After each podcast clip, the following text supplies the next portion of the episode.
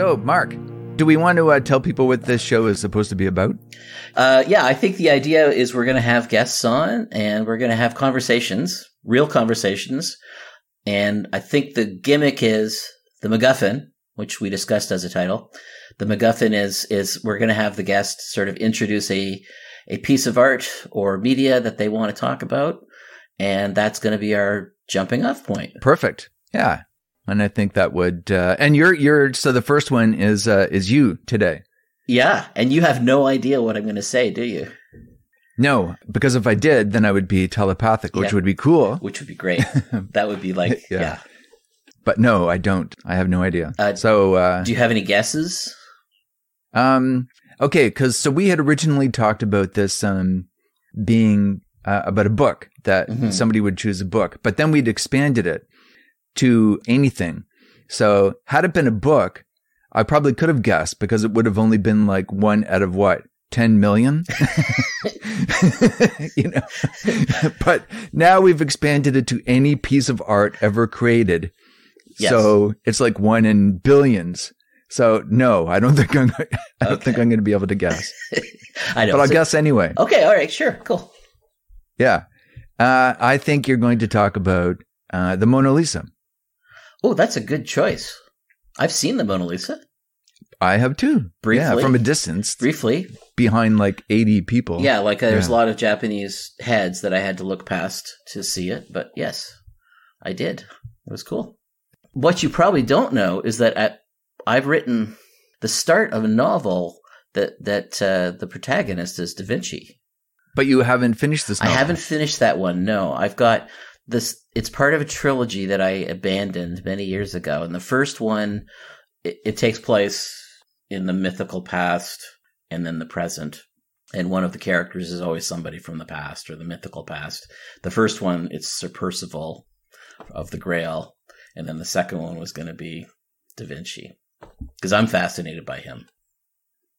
And one of the reasons why I wanted to co-host a podcast with you is because like every time you open your mouth, it's like there's like eight things, subjects that I want to pursue that you've just mentioned, you know? So like now you've, now I want to talk about the Mona Lisa. I want to talk about your book. I want to talk about the Holy Grail. I want to talk about a movie I just saw set in Arthurian times, but now I don't know which direction to pursue. Well, let's go back to the original question, which was what's the piece of the objet d'art that I would like to present to you?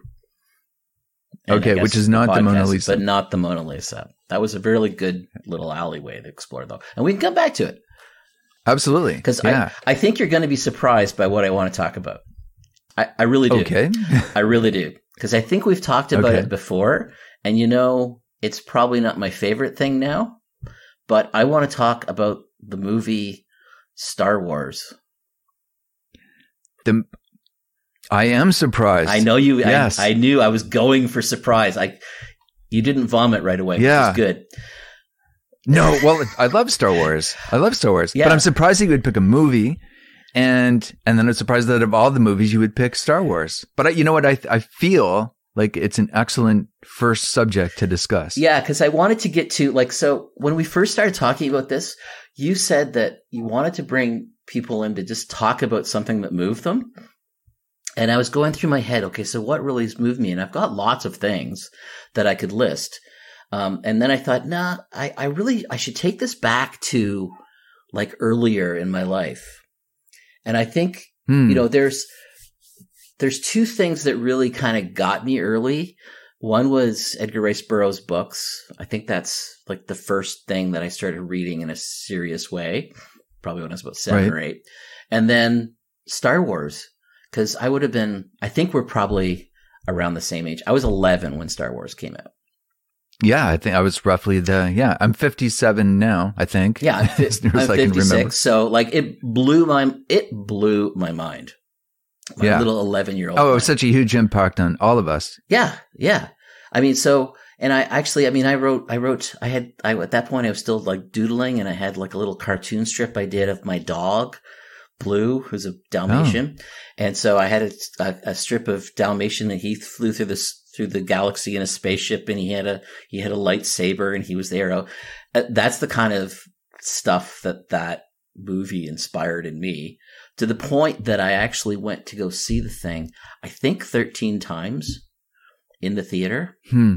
I was a Wow. good kid and I skipped school to go see that movie. like I never did things like that, but I was like, I got to see that movie again. And another buddy and I figured out a way we could do it. Holy cow. Yeah, and we actually skipped school. We got away with it too. The only bad thing about you choosing Star Wars as the the first subject is this will now be a 14 hour episode because there's so much to talk about. and we could get flamed so Wars. badly. But I just thought it was an interesting entry point in terms of culture and where we're at and like where we come from, right? Like it's it's hard to underestimate how much that movie would have had an impact on us at Oh, that yeah. age. Yeah. Yeah. Yeah. Cause it was, it became all consuming. I remember I, uh, my best friend at the time was Kevin Brown. I haven't seen since we were like 14 or 15. And, uh, and we were just absolutely passionate about Star Wars. We did a huge project for school together. You know, one of those projects where you draw on bristleboard, you Oh, know? yeah. Remember bristleboard? Oh yeah, Bristol board. Yeah, You know. it still exists. Yeah. It's a thing. Does it? Oh yeah. Okay, well, that's yeah. you're in the educational system. I Yeah, guess you would know, yeah, but I haven't. It's uh, I I teach in a library and information science program, and yeah, posters are a thing, man. I haven't touched or even seen, I think, bristleboard in 40 years. But I remember drawing this Star Wars montage with Kevin, and we had the Death Star and Wookiees and C3PO in this thing, and I was so proud of it. And I couldn't wait to hand it into the teacher. Um, it was our grade, I guess our grade seven teacher. I don't, can't even remember who it was. Maybe Percy McGugan, but, um, and we handed it in and they were like to nothing, you know, like it was, you know, so important to us and so insignificant to poor Mr. McGugan. Poor Mr. McGugan probably had to get suffer through thirty Star Wars projects that year. Probably, yeah. But I, I, yeah, I could devote actually an episode to, to Percy McGugan because he actually inspired my whole writing career. But that's a whole other. Oh, that's a great story. Yeah. How did that happen? Well, he was he would assign um, you know, other projects and uh and you'd have the option if you could write a story. And I would always choose to write a story when I wasn't doing Star Wars bristleboard projects. And um and I still have like all those stories, you know, sitting upstairs in the closet. And I thought I was such a great writer. Like that's why I always chose writing a story because I'm like I'm so good at this, you know. And uh until I, you know, got them out of the closet a, a few years ago and read them and I'm like, whoa, I guess that's like a really important component of being a writer is overconfident. yeah, actually thinking that the world needs whatever garbage you're going to throw at it. whatever nonsense and drivel. yeah, whatever basically. drivel comes out of your head must be important because you're a genius. But he was so encouraging that he promoted, you know, actually, you know what? I hate him looking back because he took me down this road. You you could have had a normal life. That's right. Yeah. I could have been a, an accountant or something. I don't know, something sensible. Back to Star Wars. So tell me more about what it means to you. Well, I mean, it really is. It does just go back to that whole sense of wonder and and having your mind blown like by something. And I think it was about the same time I, I saw that movie. About the same time I'd kind of gotten through. I think most of the Edgar Rice Burroughs books, and I think I was on Maiden of Mars or or Mo- the Moon Maidens or whatever one it was, and it occurred to me, wait a minute, this is this is the same story over and over again. He's just Hmm. changed the names of the characters and the setting. It's either the moon or the middle of the earth. And I think at the time when I saw Star Wars, it just seemed so different to me from anything else that I'd seen that that was part of why my mind was blown as an 11 year old. I think it was just Because it like, was just so original. it was just so original. It was just something that I hadn't seen before. And of course, it wasn't original. It was very, you know, derivative of B movies from the 50s. but derivative in the best possible way. Of course, yeah. But it was like it was taking the essence of the fun of those movies and distilling it into one movie. Uh, and of course, the other Yeah. thing that I, I recognize now but I didn't as an 11 year old was the, the story structure was so uh, iconic. I mean, it was using that hero's journey that actually is so critical to telling a good story. I mean, it's not the only way you can tell a good story, but it's one of the easiest ways to tell a good story is to have some kind of hero's journey, which is, of course, what Luke goes on and Leia and even uh, Han Solo, where they all kind of do in their own Well, you way. know, so one of the things that I would like to accomplish in this podcast is, um, you know, is to dig into that kind of thing. So we talk about the hero's journey, but you know, for for those of us, you know, anybody who might be listening who is a creator or is a writer, you know, what is the hero's journey? What does it consist of, and why is it so compelling? Oh, I don't know if I can take you through all 14. I think it's 14 stages, but there's, there's basically, it's a, it's Just just eight of them. Just just just give us eight. yeah. So there's a, I think he's an anthropologist by training, Joseph Campbell. I might be, I, Right. I, am just talking at the top of my head here. I, don't, I actually don't have Google open in front of me, which is normally what I would do is check these facts before I said them. But, uh, Joseph Campbell, an anthropologist, I think, um, and he studied mythology and, and what he liked to do is what he figured out to do is to, to look at all of the different strands of Earth's myths and find the commonalities in them. And so at one point he figured, he wrote this very influential book called A Hero with a Thousand Faces, I think is the title of the book.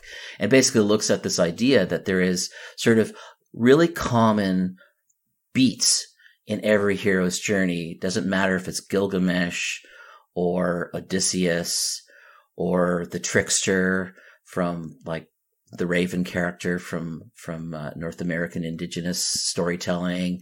There's these common themes that happen with all of these heroes. And he sort of distilled that down into this sort of journey that they all go through. And so it's really about the journey is really about being separated from normal life. That's sort of something starts that you are no longer in your regular world. Then you have to make a choice to either embrace the separation from reality or your normal reality to a more heroic view of the world and engage with this new thing that's happening. And then there's, I think there's a couple steps in there where like there's a little bit of do I or don't I, you know, accept that this is my Right. father's lightsaber? You know, like, do I accept that f- piece of information? There's usually someone like an Obi-Wan Kenobi. There's like someone who is like a, a mentor who introduces the hero to their new, to their actual reality. So he, this is what Hmm. you've got to do. And then there's the rest of the story goes from there. And there's moments of, you know, uncertainty. Things look very bad for the hero at some points. Usually the hero gets some allies or helpers along the way. So if you look at Star Wars, it's actually a pretty, it's, it's a pretty faithful representation of that journey. You know, look, and completely effective. You know, and as you're talking, I'm thinking about um, the Matrix. You know, which is another oh, that's classic another example classic of- example. Yeah. And you know, and the thing about it is that like you watch, you don't watch the Matrix and go, "Oh, this is so derivative of Star Wars. Oh, this is a scene, this is a hero's journey over again. I'm so tired of it." You don't get tired. No, of it. it's Alice in Wonderland. You know, there's Tarzan. I was talking about Edgar Rice Burroughs. There's another one there. I mean, there's all of these. so yeah, it's like, should we all just be like to be successful? Should we just be writing variations of the hero's journey in Star Wars, or you know? or- Well, that's what I said. I, th- I said, I said, I think there's other ways to think about telling a story. Like, doesn't have to be done that way, but there's nothing wrong with going. You know what? I think this is going to be best told through that kind of cycle. even your latest book is, you know, I don't know if you were conscious of it when you were writing it, but there's there's an aspect. There's Star Wars in there. There's Star Wars DNA. There's hero's journey DNA. Oh, you know, it's it, because it's a guy taken out of his normal reality into this crazy, you know, trans-dimensional reality, and he's got to save the universe, or he's got to save the multiverse. yeah. You know, I mean, that one is probably the most conscious time I've done that because I've I've actually in a lot of my other books I've tried to buck this idea of of using a Ah. given a good given structure. So I've always tried to create new structures, and I think I just got exhausted, and so. I was like, why don't I try writing a story with the hero's journey? And Alpha Max is the first book that I, I pantsed. So I- for, for listeners who don't know what that means, that's like, there's two kinds of writers. There's plotters and there's pantsers, which means you write by the seat of your from, the seat of your pants. Um, and also, we should probably warn the listeners that we will be shamelessly plugging our work of course, in of all of these podcasts. But I, I So think in this case not- it does apply, like because it's it was I was consciously like to the point that I actually had a PDF of Campbell's hero's journey. So I'm like, okay, so where am I now? Oh. So I'm like literally looking at the hero's journey. Going, okay, I think I need to make like I would sort of sense that the story needed to shift and move forward, and I'd be like, okay, so I've I've done that part of the hero's journey. What happens next for Max? Belly of the Beast. Okay. So Belly of the Beast comes from the Jonah myth, right? Of course, a low, yeah. a low point in the hero's journey. And I'm like, oh, I know what that is. I know what happens to the belly of the beast. I get that. And so then I would like write that part of the story. So I actually had a structure just that I didn't have to think about what the structure was. I knew what the structure was. I just had to figure out how Max's journey fit onto that structure. And, Right. and I think that gave Yeah. the book for me, for me writing it anyway, and I, I can't speak for readers, but for me writing it, it's just like I kind of like was excited to see what happened next in the story because of the fact that it was the well, it journey. worked. Yeah, Yes, and you know, and and as someone who's um, read it recently, it had forward momentum, and it had uh, you know good pacing. So because it, you know, and it wasn't, you never get the sense that the the author, you, you know, doesn't know where he's going because it is going someplace. You know, hmm so yeah, no, an effective uh, use of the the hero's journey. Now, do you think that George Lucas, when he wrote Star Wars, I guess I guess he did. I guess we know that. I think we he- know that. Yeah, he was aware of Joseph Yeah, Campbell. and, I, I think he, yeah. I think he'd read Joseph Campbell, and I think he knew that. So, I mean, I think that's pretty well known. Lots of other people have talked about that, but but that's one of the reasons why I thought, oh, Star Wars is actually a pretty important piece of media for the history of, and I think for the history of where we are now too. Like, if you think about popular culture and what's happened to popular culture in the last, let's say, forty years a lot of it kind of starts with Star Wars. Hmm. yeah, it, it was yeah right around that time. Star Wars and and Jaws, Jaws kind of. before, you know yeah. they Yeah.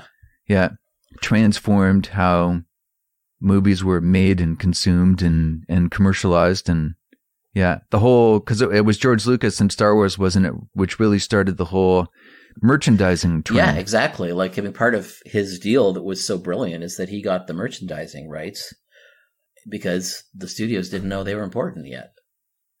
yeah, yeah.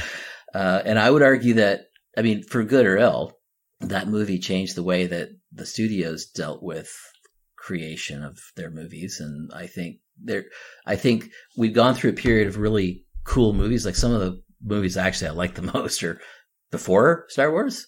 Uh, like there's some really cool movies that were made in the 70s by auteurs, like, you know, by directors who had the power to What are you thinking of? Oh, I'm thinking of like Taxi Driver and those kinds of movies. You know, uh, The Right. Wild Bunch. Um, uh, what am I missing? Sam Peckinpah. Sam Peckinpah. Yeah. Uh, Sam Peckinpah is a maniac, but like those are pretty amazing movies. Um, and there was lots of movies like that. Peter Bogdanovich was making pretty interesting movies at the time. Like there's all kinds of stuff that was happening. Uh, because there's this really interesting period after the collapse of the Hollywood studios, like the, the traditional Hollywood studios, and then these these auteurs appeared in the 60s and 70s, and it kind of ended So do you think? a- after Star Wars. So you think like Star Wars kind of drove a stake in the heart of those movies? Because I'm thinking of those. I do actually, yeah. Uh, yeah, I, I just watched a whole bunch of them as well. Actually, like some old Jack Nicholson, you know, Oh, Five yeah. Easy Pieces and Easy you know Rider. that kind of. And uh, oh, what's the one I'm thinking of? It's Harold and Maude. Uh, oh, that's a great movie. I love that. That's so off the wall. yeah, yeah, and that director uh, was the Hal Ashby. I yeah. think That's, I think that's right. he only he only did like five movies or something, and then he couldn't make any more movies. You know, Well, and uh, But was that his choice, or was that something that happened? he well he got relegated. I guess they they kind of decided that he was a madman, and you know he was known for uh, consuming recreational pharmaceuticals, and that you know had long hair, and Yeah, they kind of looked down his. But now I'm wondering if I'd have to go back and look at the timing of it, but it. If if Star Wars, you know, helped kill his, you know, I'm sure. I'm sure it did. The other one that just popped into my head was uh, Robert Altman, like Mash. You know those kinds of movies. That Yes, although he did keep making some successful movies. He did. past Star Wars. Yeah. yeah, I mean, like Gosford Park, which was made in the early 2000s, was great. So he's yeah. So his career wasn't spiked by by Star Wars, but but I think a lot of them it was, and I think what happened was that they the power they had as auteurs was taken away because suddenly the studios said, "Well, wait a minute, we can make like a lot more money, a lot." By not letting the, uh, the the director have complete control. Well, and here's here's another kind of related phenomena. So just the other day, I watched The Green Knight. I don't know if you know that movie. I did, yeah. Hero's Journey. Have you seen that movie? oh yeah, Hero's Journey there. too. Yes, yeah, Hero's Journey. Now, I didn't read any reviews, you know, on IMDb or anything before I watched it. I, I think I'd seen one review in the paper which said this is an interesting movie, Mhm. and it sounded up my alley. So I checked it out, and I in, I realized instantly, like within the first five minutes, that this was not a conventional Hollywood movie. And I, I just kind of was in the right mood and I just kind of settled into the atmosphere of it. And I'm like, wow, this is so unique. It's not like anything that I've seen recently. And I love that in movies. You know, like Fury Road is a, another movie that doesn't look anything like it's a completely different look. And I love that. It's like, let's get away from, let's get something different. And, and I'm watching The Green Knight and I'm like, I don't have a clue what's going on. I don't understand what this is supposed to mean or anything, but I love it. And then he sees like these giants, you know, in the distance. And I'm like, wow, what a great image, you know, and that's so Arthurian. And I have no idea what it means, but I love it. And, and then I went back after I saw the movie. I'm just curious to see what people are saying about it because it's such a unique, compelling movie. And it's all like one star reviews and two, you know, one out of 10, two out of 10. Really? Yeah. a and you're surprised to hear that. It was also a beautiful movie. Like the cinematography was really amazing, and the art production. Yes. Like- oh yeah. But it was all subtext. The entire Yeah. movie was like subtext and nothing was obvious and overt. But you, and then you take a movie to bring it back to Star Wars. There might be some subtext in Star Wars, but it's mostly right out there for you to see. And it, it just seems to me that there's a, a lot of the audience these days, they don't want to do the work. Yeah, Like what Umberto Eco, the writer once said, there's nothing wrong with asking the reader or the audience to have to do a little bit of work. And you watch a movie like The Green Knight, you got to do a lot of thinking there. What that, and maybe even some research into the original myth, well, you know? that was the thing. I was trying. I was trying to map what I was watching onto. Like I remember reading the poem in my first year English class, and I'm going like, this doesn't seem to have much to do with the the poem. Because if I remember correctly, the poem was like about the clash of the old religion with the new religion, right? Like that's that's sort of what it represented, from what I remember. I mean, I could be totally wrong. it's a long yeah. time ago. yeah. Yes. Uh, and uh, but I was the same as you. I was like I don't really understand what's going on here.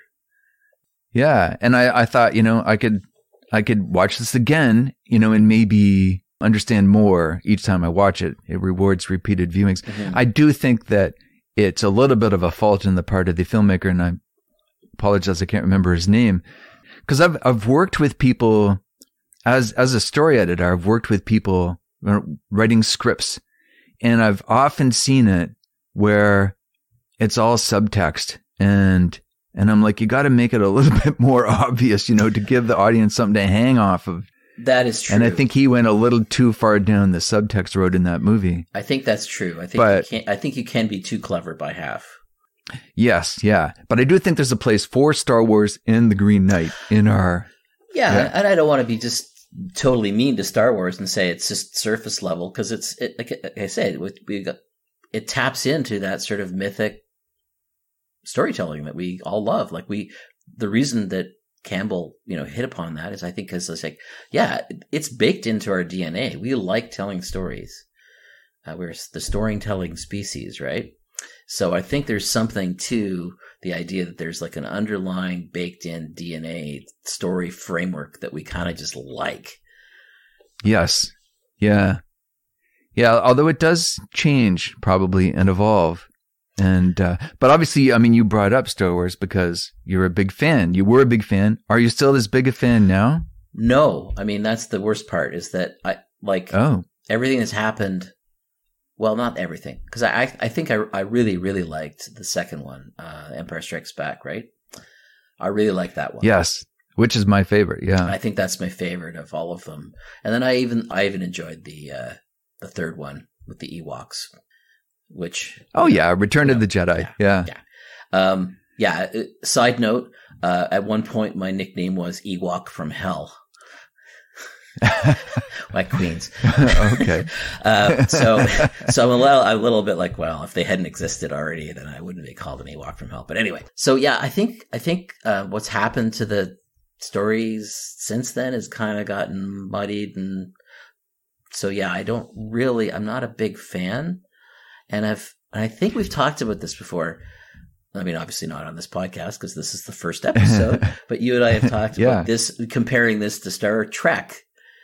Um, yes. and you know, I think I'm I'm kind of with David Brin on on like which one's better. Like I do actually think Star Trek in some ways is better in the sense that it's a better thing to aspire to rather than kind of a medieval backwards culture that exists in Star Wars. Like the culture is pretty horrible.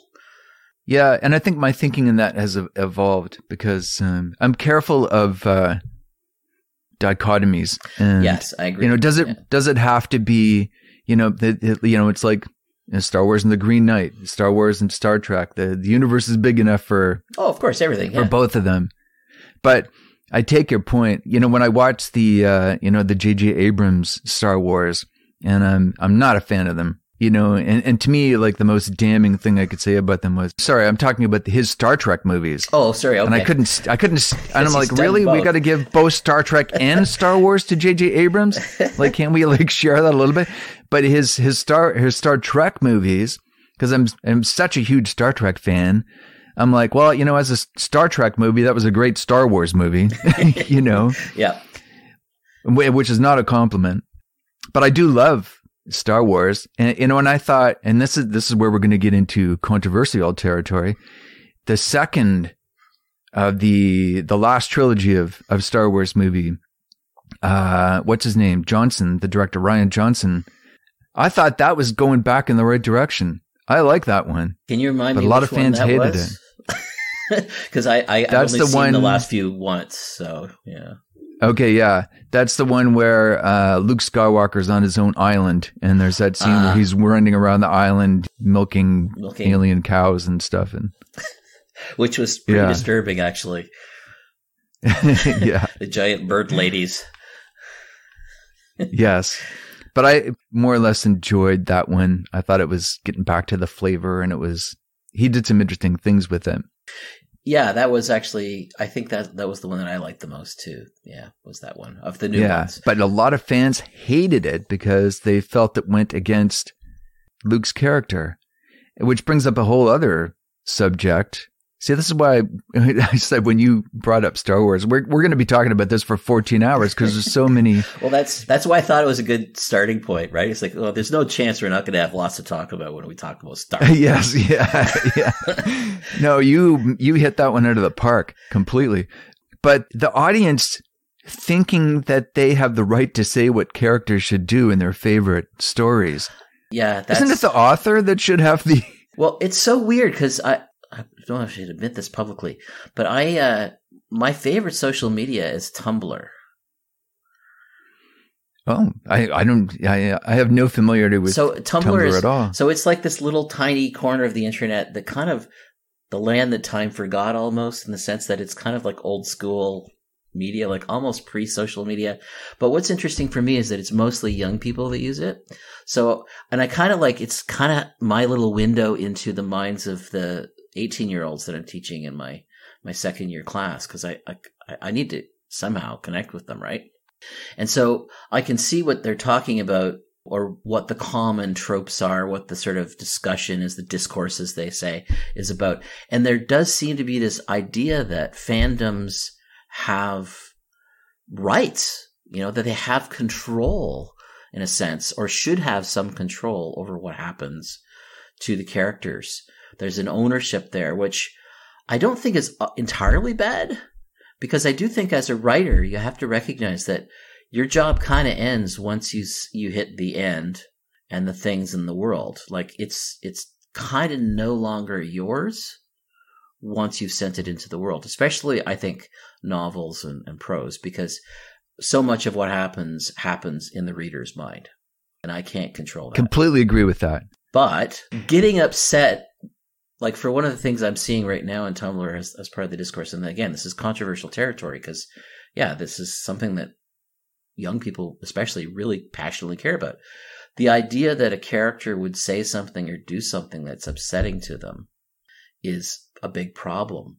that a, uh, seems to be coming up. It's like, well, I don't think they should say that, or he should say that, or they should say that, because that's not what I believe that character is and and that's like okay so that's that's a really difficult thing to bring to bring to a piece of artwork to bring everything that you believe and try to impose that on on the characters is really well and what does that do to the creator? Well it doesn't i don't think it does anything to the creator to be honest like because like i said we're done. Well i mean sure we're done with that first one but if we dive into that universe again if you do a sequel to alpha max and like, say there was a huge, you were aware of a huge fan reaction. Is that going to cripple you or hobble you writing the next one? Yeah, that's actually a great question. That's, I've, I've, I've been writing some trilogies. I've got two on the go.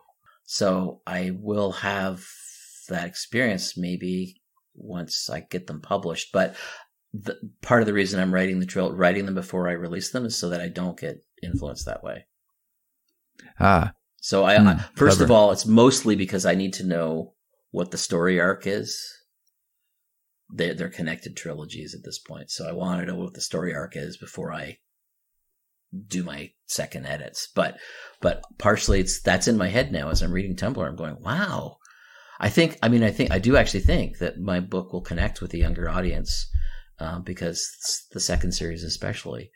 But I am worried about like, okay, so she makes some difficult choices in this book. And I don't think that people are going to necessarily agree with her choices all along the way. Have you read Thomas Covenant? Oh, yeah. I love those books. Me too. Yeah, huge fan. And the choice that Thomas Covenant makes a third of the way into the first one. Yeah. You probably recall. I do. And it's, uh, I, I don't see, I don't know that. I think it'd be really hard to get that book published now because of that. I think it'd be, yeah, impossible with that. Yeah. Yeah. So well, the listeners will have to read the book to know what we're talking about because we're not going to obviously spoil it for them. yeah. But uh, yeah, I don't think you could get that book published now. I guess we can say, you know, the main character does something quite reprehensible. Yes. And he's the main character in the whole trilogy. And well, actually, I think there's like nine nine books now. Oh, really? Like I. Only, I read the, yeah. I I read the second trilogy. The second trilogy a, just yeah. the hell out of me. Yeah, it's really the first trilogy that people need to read, and then yeah. if you're a die-hard fan, then you yeah. could, you know, there's some diminishing but, returns. But he's sort of uh, a classic anti-hero, right? Yes, which is a whole other avenue of discussion. But um, but I almost stopped reading after he did the reprehensible act. I almost couldn't get any further, but and somehow got past it and continued, and then realized that I actually loved the whole character in the book, and and then I reread them many, many, many years later as an adult and wondered how that scene would bounce off me and completely got it. You know, I, I understood what the author was doing. But yeah, he couldn't write that and be second guessing the readership. No, I, I think that's probably one of the things that's that's changed right now in terms of how audiences interact with a, with a, with a piece of artwork is that they do feel more entitled. I think there's no question of that. And maybe that's a good thing in some ways, but for the creator, I think it's difficult. Yeah. So I, I want to revisit a question that I asked you a, a while ago. When I asked if you were still a fan of Star Wars, what about the first movie? Are you still a fan of the first movie? I am. I mean, it doesn't hold up as much as I thought it did. I rewatched it not recently, but like probably within the last couple, like during the pandemic at some point. I needed some something to make me feel happy. And I thought, well, I'll watch Star Wars. And I mean, I, I, I mean, I saw it so many times when I was a kid. I still knew it beat for beat, basically. like there's no surprises at all. But yeah, I still kind of love the movie. I still loved the characters. I really enjoyed Luke's character, especially in that movie and the second movie when he starts to come in, like when he starts to accept that he's got these powers and starts to engage with training. And then, of course, he makes a terrible mistake and stops his training before he's ready. I love though that the arc of those first two so much. And then, of course, in the third yeah. one, he's you know full fledged Jedi, and he's he's come into his own power completely, which is nice yeah. to see. But it was the first two parts that are kind of the most interesting parts to me. Just like the the engaging with what's the force, and that that concept actually really blew my mind when I was a kid. And it actually kind of set me down a pathway. I, I recognize now that that I don't know that I would have gone down if I hadn't seen that movie and taken it the way that I had. I got really interested in Buddhism probably about, it was probably about five years later.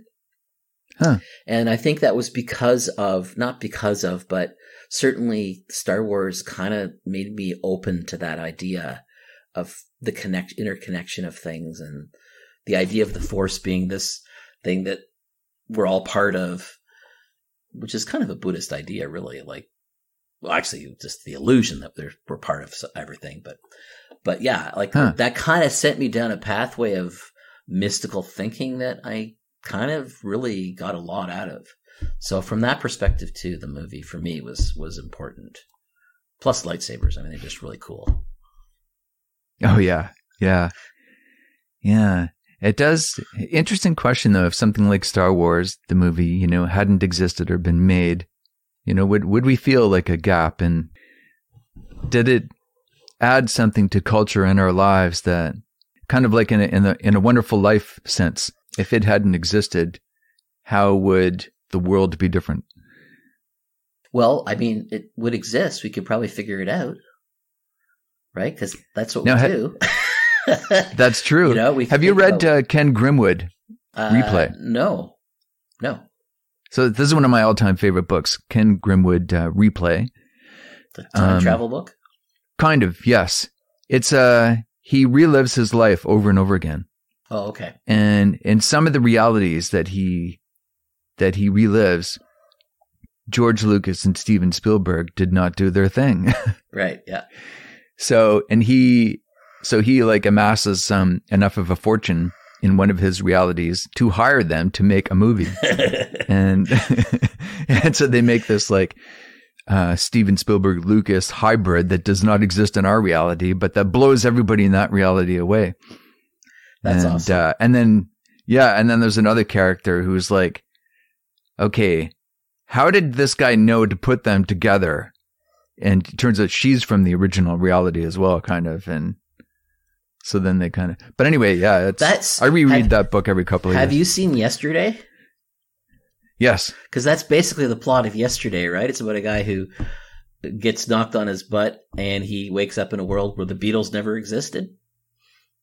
And yes. He's a musician. Yeah. I loved it. Yeah. I love that movie. And there's like two other people in the world that uh, had the same thing happen to them. And, and they, yeah. I, I love that concept, that idea. Like what happens when something like this are, and it just, it just brings so much joy to the world that, that he then recreates the songs and well, uh, and you are, you know, Mr. Metaverse. So that whole concept of these metaverses, you know, where different realities have different features. Yeah, I mean, it's it's quite possible that all of these things exist. Yeah. I mean, I don't know, possible, maybe stretching it, but I think in terms of theoretical physics, it's not it's not an un, unreal possibility. It's not hmm. categorically impossible. But yeah, that yeah, that was that part of writing Alphamax was so hard. just like my brain just got hurt sometimes. Like I'm thinking about infinity in a real way. It's it's actually impossible to do, right? Because we're just humans. We can't we don't have the capacity to actually understand what infinity is. But it's so fun to try to go there. It is, you know? yeah. And that was, and you're going to think I'm just praising it because you're my co-host, which is not the, the, the case. It, it like something that I really appreciated about Alpha Max was the marriage of the humor with the deep ideas and the philosophical thoughts. Oh, that's what I Um, liked about your book too. Yeah. Well, I good. mean, there's lots of goo in it. I, I, I don't know if you realize how much goo there was in your book. I, I may have to go back You- and, just- and I- revisit I was that. reading like, oh, that's really gross, Joe. That's really gross. Oh my god, that's gross. Yeah, but uh, same thing. I mean, I, I really liked the idea. Like, it was a it was a really smart time travel book. Like, you played with the idea of time travel and the philosophical implications of it really well, and it was still fun. It was interesting and fun. Well, good. I keep waiting for somebody to to come up with like something that was wrong. You got this completely wrong in it. You know that was really stupid. It's uh, like something that the the author uh, David Gerrold of uh, Star Trek Tribbles fame once said. He said, "I'm so afraid of embarrassing myself in print in public." Yes, yeah, that's a that's a real thing. One of the one of the books that I've abandoned is is a book that includes near relativistic travel, interstellar travel. And I ended up working with a physicist because I'm like, I don't want to get this wrong. and again, Yeah. it's like really pushed my ability to think to kind of its maximum. Like, okay, so let me figure this out. If I'm going to Alpha Centauri at near the speed of light and then I come back, how much time has passed? What? yeah, it, it, it got, and then I started, of course, taking people farther away and bringing them back. And it was like, wow. So it's, you know, Haldeman deals with it really well in the Forever War, I think. But Oh, yeah, so well. Yeah. Yeah. for sure. Somebody actually did uh, write a review of a time and a place where they accused me of having got something wrong, and uh, they're like, "It's inconsistent. It's you know, this is wrong." You know, and I went back and double checked, and I'm like, "No, no, it's not wrong." I You don't know, think so. But you know that thing, but you can't like respond to a review. You have to wait until you like launch a podcast several years later and then mention it. That's right. and not by name. Don't, yeah. No, that was, That's right. that yeah. was advice my first editor gave me. It was like, don't respond to reviews. Just ignore them as much as you can. That's the only one that I had trouble not responding to because I'm like, no, you're you're putting it out there in print that I got something wrong, and and I would if I did, I would admit it, but it's not wrong. The you know? reviews that I really, really want to respond to are the ones that say basically, well, this was a science fiction book and I don't like science fiction, so it's a one star review. Ooh, And I'm like, what? Ouch. But, but why did you read the book? It's clearly labeled science fiction. If you don't enjoy it, why would you read it? I don't get it. God. Well, I've got some that start. I don't normally read this kind of book, or I don't normally read science fiction, Yeah. but you know, th- these are relatives and good friends in some cases that Mm. are saying that. But it, it is you're always doing a bit of a face palm when you read that, you know, because it's like, Yeah. Well, one of the one of the gurus that I the sort of self-publishing gurus I follow, actually, he's got advice about that. He says, "Don't get your friends and um, relatives to read your books and review your books because yeah, they're not your audience. They are fundamentally not. If they don't read those kinds of, it's different, of course, if your friends. I mean, obviously, I'm your friend and I read your book because I read that kind of book. But yeah, like that's okay. and likewise. Um, so like, but if it, yeah, don't ask don't ask friends and relatives to re- read and review your books if they don't really read that kind of stuff because they're not your audience and they're not necessarily going to like the book or understand the book. Here's the real key: on Amazon, you don't want they're also bots. So the other things that they liked and they bought to start intermingling in the algorithm, right? Because Oh, you know, wow. for example, my father, who does not read science fiction, in fact, runs screaming. In fact, we had an argument yesterday about, he was telling me about this show. He thought it was called Black Mirror or something like that. And I said, Oh yeah, that's, that's a science fiction show. I'm surprised you watched that. Oh no, it wasn't science fiction. Because of its science fiction, Because you'd have to admit that he fiction, likes it. He doesn't like it. Yeah. But so he reads lots of mysteries and, and I, you know, I, they're, I don't personally read them, but, and they're not my thing, but that's fine. They don't have to be. Uh, so yeah, there's Yeah. no point in having him read my book because he's first of all not going to like it because it's science fiction, but also what he likes is a different set of things. So if I'm looking for more people to find my book on Amazon, it's, they don't overlap, and there's actually they do the opposite of helping you. They actually hurt you. Wow. That's, that's his. I never thought of that. I know me either. It's Derek Mur- uh, Derek Murphy. His name is yeah. Yeah, and I, I thought, oh, that's actually really smart. Okay, I'll stop doing that.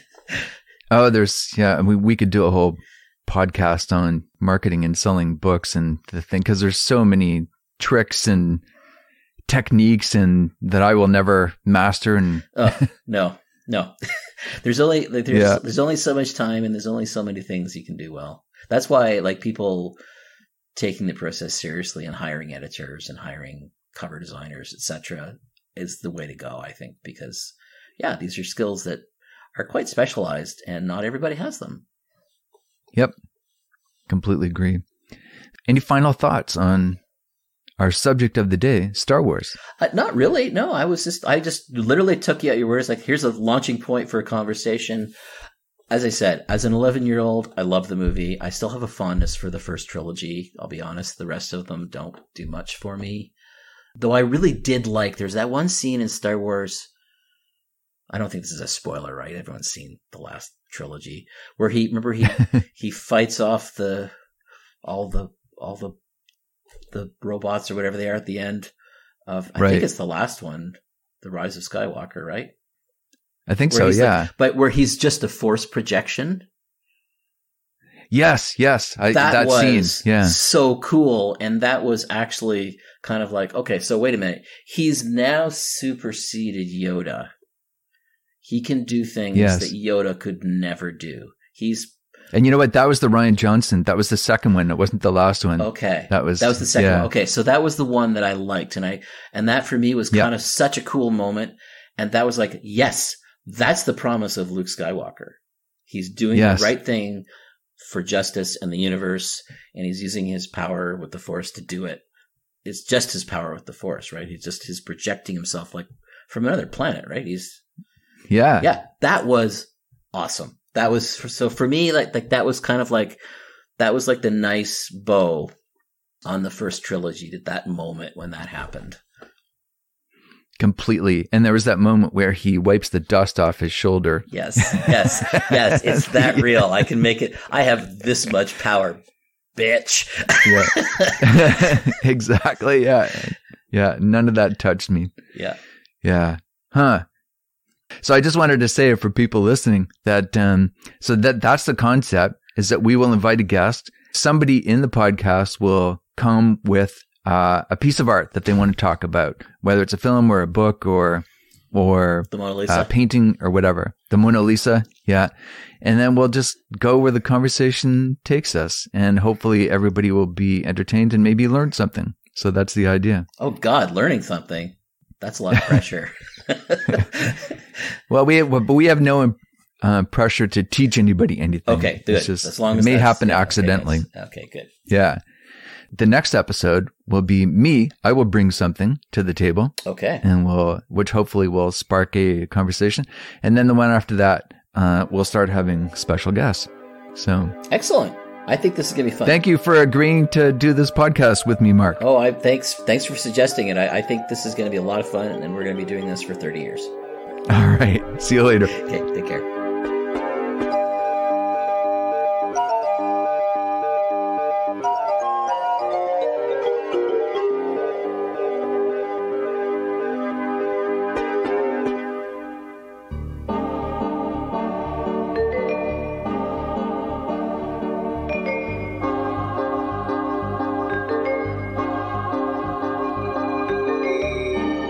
Listening to Re-Creative, hosted by Joe Mahoney and Mark Rayner, a podcast about creativity. Talking to creative people from every walk of life about the art that inspires them. And you're probably wondering, how can I support this podcast? I am wondering, Joe, how can I support this podcast? I mean, apart from being on it. There's no advertisements in this podcast, there's no tip jars, there's nothing about like buying us a coffee or anything like that. But there is a way that you can support us. And what is that? They could buy our books. And how do they find us? Re-Creative.ca. Don't forget the hyphen. There's a hyphen in there. Re hyphen creative. I took your line, sorry. Well, because I stole your line. so yes, re hyphen creative.ca. Jenks. Oh yeah, you're that I stole your line again. As well, if you like what you've just heard, you could consider subscribing to the podcast. And leave a comment if you like it. Thanks for listening. Spread the word.